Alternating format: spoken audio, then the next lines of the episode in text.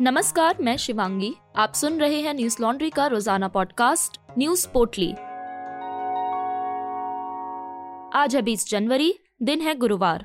चीन की peoples liberation army ने अरुणाचल प्रदेश में घुसकर कथित तौर पर एक किशोर का अपहरण कर लिया। अरुणाचल प्रदेश के बीजेपी सांसद तापिर गाव ने ट्वीट कर इसकी जानकारी दी है। उन्होंने आरोप लगाया है कि चीनी जवानों ने भारत में घुसकर किशोर का अपहरण किया है। बीजेपी सांसद ने ट्वीट कर कहा कि अरुणाचल प्रदेश के ऊपरी सियांग जिले के लुंगटा जोर इलाके के जिडो गांव से पीएलए ने मीराम तारोन नाम के 17 वर्षीय युवक का अपहरण कर लिया है। ये वो इलाका है जहां चीन ने 2018 में भारत के अंदर 3 से 4 किलोमीटर की सड़क बनाई है। सांसद ने पीटीआई भाषा को जानकारी दी कि पीएलए से बचकर भागने में कामयाब रहे तारोन के मित्र जॉनी यायंग ने स्थानीय अधिकारियों को अपहरण के बारे में बताया। इस घटना के बाद कांग्रेस नेता राहुल गांधी ने प्रधानमंत्री नरेंद्र मोदी पर निशाना साधा। उन्होंने ट्वीट किया कि गणतंत्र दिवस से कुछ दिन पहले भारत के एक भाग्य विधाता का चीन ने अपहरण किया है। हम मीराम तारोन के परिवार के साथ हैं और उम्मीद नहीं छोड़ेंगे, हार नहीं मानेंगे। पीएम की बुजदिल चुप्पी ही उनका बयान है, उन्हें फर्क नहीं पड़ता। वहीं किशोर के लापता होने के बाद से उसे भारत वापस लाने की कोशिशें तेज हो गई हैं। समाचार एजेंसी एएनआई ने रक्षा सूत्रों के हवाले से बताया कि भारतीय सेना के स्थानीय कमांडर ने अरुणाचल प्रदेश से लापता हुए लड़के की सुरक्षित घर वापसी के लिए चीनी सेना से हॉटलाइन पर संपर्क किया है। उन्हें बताया गया है कि जड़ी बूटियां लेने गया लड़का रास्ता भटक गया है और मिल नहीं रहा है। लड़के का पता लगाने और प्रोटोकॉल के तहत उसे वापस करने के लिए पीएलए से सहायता मांगी गई है। हालांकि चीनी सेना की ओर से अभी कोई जवाब नहीं आया है। मीडिया रिपोर्ट के मुताबिक ये घटना उस स्थान पर हुई है जहां सांगपो नदी यानी ब्रह्मपुत्र नदी अरुणाचल प्रदेश में प्रवेश करती है। बता दें कि ये पहली बार नहीं है जब पीएलए द्वारा अरुणाचल प्रदेश के किसी नागरिक को ऐसे अगवा किया गया हो। इससे पहले साल 2020 में पीएलए ने अरुणाचल प्रदेश के ऊपरी सुबनसिरी जिले से 5 युवकों का अपहरण किया था। लगभग 1 सप्ताह बाद उन्हें रिहा किया गया था। सीए और एनआरसी को लेकर उत्तर पूर्वी दिल्ली में हुए दंगों के मामले में कड़कड़डूमा कोर्ट ने गुरुवार को पहली सजा सुनाई है। कड़कड़डूमा कोर्ट ने गोकुलपुरी में रहने वाली एक महिला के घर में लूट और आगजनी के मामले में दिनेश यादव नाम के युवक को 5 साल की कैद की सजा सुनाई है। अभियोजन पक्ष के वकील आरसीएस भदौरिया ने इस बात की पुष्टि की है। बता दें कि 25 दिसंबर 2020 को गोकुलपुरी के भागीरथी विहार में रहने वाली मनोरी नामक महिला के घर पर 150 से 200 दंगाइयों की भीड़ ने हमला किया था और कीमती सामान लूट लिया गया था। मनोरी ने कोर्ट को बताया कि कैसे उसे अपनी जान बचाने के लिए छत से कूदकर अपने पड़ोसी के घर में छिपना पड़ा। 70 साल की मनोरी ने छत से कूदकर हिंदू परिवार में छुपकर अपनी जान बचाई थी, जिसके बाद पुलिस उनके परिवार को किसी तरह बचाकर ले गई। पूरा परिवार 2 हफ्ते तक दिल्ली से बाहर रहा था। मीडिया रिपोर्ट के मुताबिक सुनवाई के दौरान कड़कड़डूमा कोर्ट ने 2 पुलिसकर्मियों के बयान को अहम माना है। पुलिस ने कोर्ट को बताया कि मनोरी के घर पर हमला करने वाली भीड़ में दिनेश यादव भी शामिल थे, लेकिन आरोपी को घर जलाते नहीं देखा गया था। लेकिन अदालत ने फैसला सुनाया कि यादव के भीड़ का हिस्सा होने का मतलब था कि वह उतना ही जिम्मेदार है जितना कि वास्तव में घर जलाने वाले जिम्मेदार हैं। बता दें कि दिनेश यादव को पिछले महीने दंगे में सक्रिय रूप से शामिल होने और मनोरी के घर को लूटने और जलाने में शामिल होने के लिए दोषी ठहराया गया था। लाइव लॉ की खबर के मुताबिक दिनेश यादव को पीनल कोड की धारा 143, 147, 148, 457, 392, 436 और सेक्शन 149 के तहत सजा सुनाई गई है।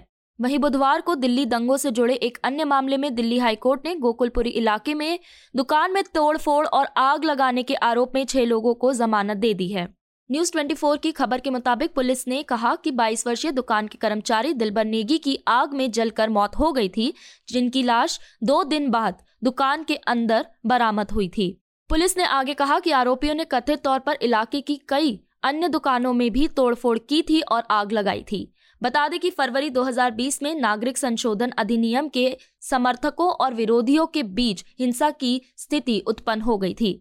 दिल्ली के उत्तर पूर्वी हिस्से में सांप्रदायिक हिंसा भड़क गई थी। हिंसा में 53 लोग मारे गए थे और लगभग 200 लोग घायल हो गए थे।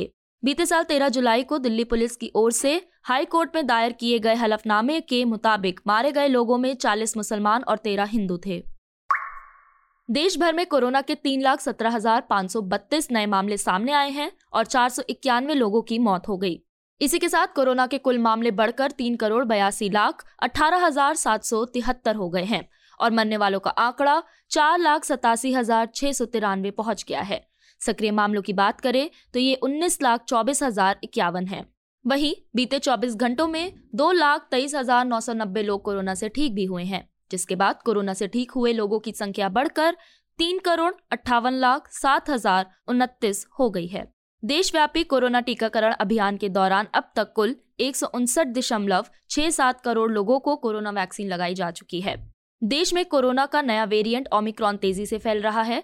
अब तक देश में इसके 9,287 मामले मिले हैं। पिछले 24 घंटों में ओमिक्रॉन के मामलों में 3.63% की वृद्धि हुई है। हिंदुस्तान की रिपोर्ट के मुताबिक द इकोनॉमिस्ट, लंदन और institute of health matrix and evaluation, Washington ने अपनी शोध रिपोर्ट में दावा किया है कि भारत, चीन समेत 116 प्रमुख देशों में कोरोना से हुई मौतें वास्तविक आंकड़ों से कई गुना ज्यादा हो सकती हैं। ये रिपोर्ट नेचर जर्नल के ताजा अंक में प्रकाशित हुई है।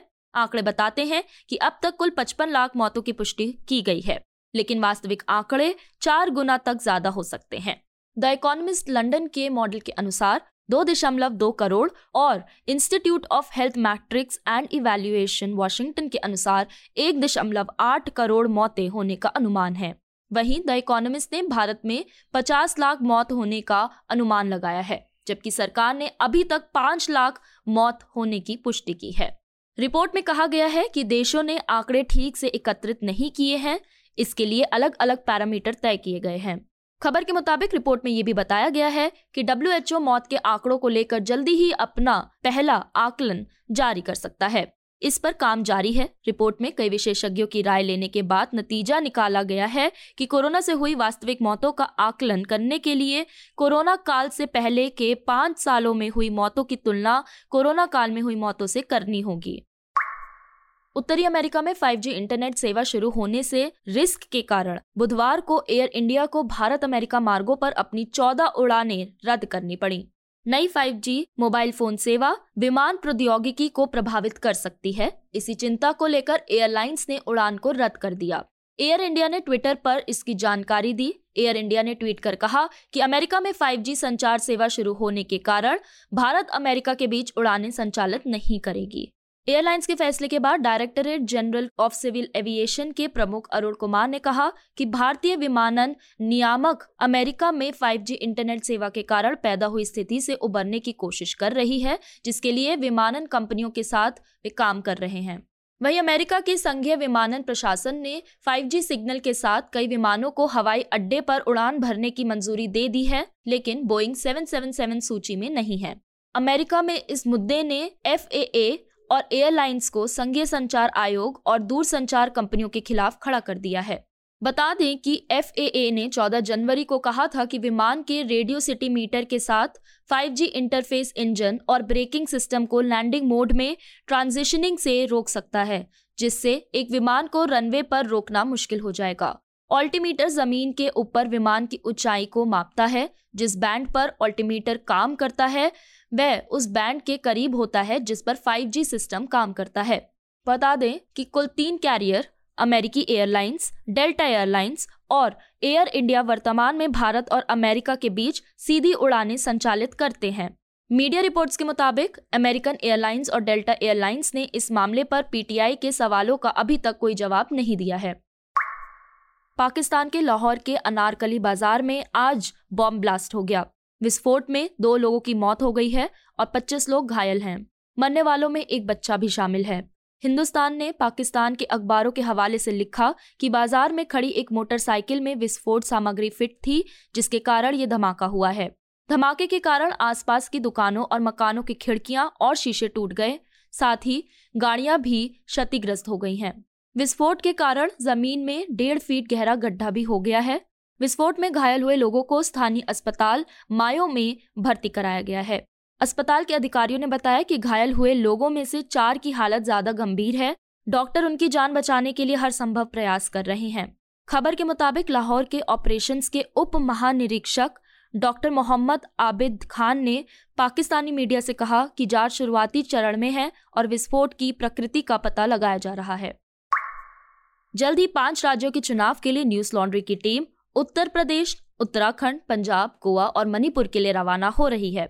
हम कोई शोरगुल नहीं दिखाएंगे, हम केवल ग्राउंड रिपोर्ट्स के माध्यम से जनता के मुद्दों पर रिपोर्ट करेंगे। राजनीतिक दलों ने राजनीति के अलावा इन 5 सालों में क्या किया, ये जानने के लिए आज ही हमारे एनएलसेना प्रोजेक्ट में कंट्रीब्यूट करें। हमारे एनएलसेना प्रोजेक्ट को सहयोग देने के लिए newslaundry.com पर जाएं और सेना वाले बटन को दबाकर असेंबली इलेक्शंस 2022 प्रोजेक्ट को अपना सहयोग दें और गर्व से कहें, मेरे खर्च पर आजाद है खबरें। आज बस इतना ही। आपका दिन शुभ हो। धन्यवाद। न्यूज लॉन्ड्री के सभी पॉडकास्ट टिचर, iTunes और दूसरे पॉडकास्ट प्लेटफॉर्म पे उपलब्ध हैं। खबरों को विज्ञापन के दबाव से आजाद रखें। न्यूज लॉन्ड्री को सब्सक्राइब करें।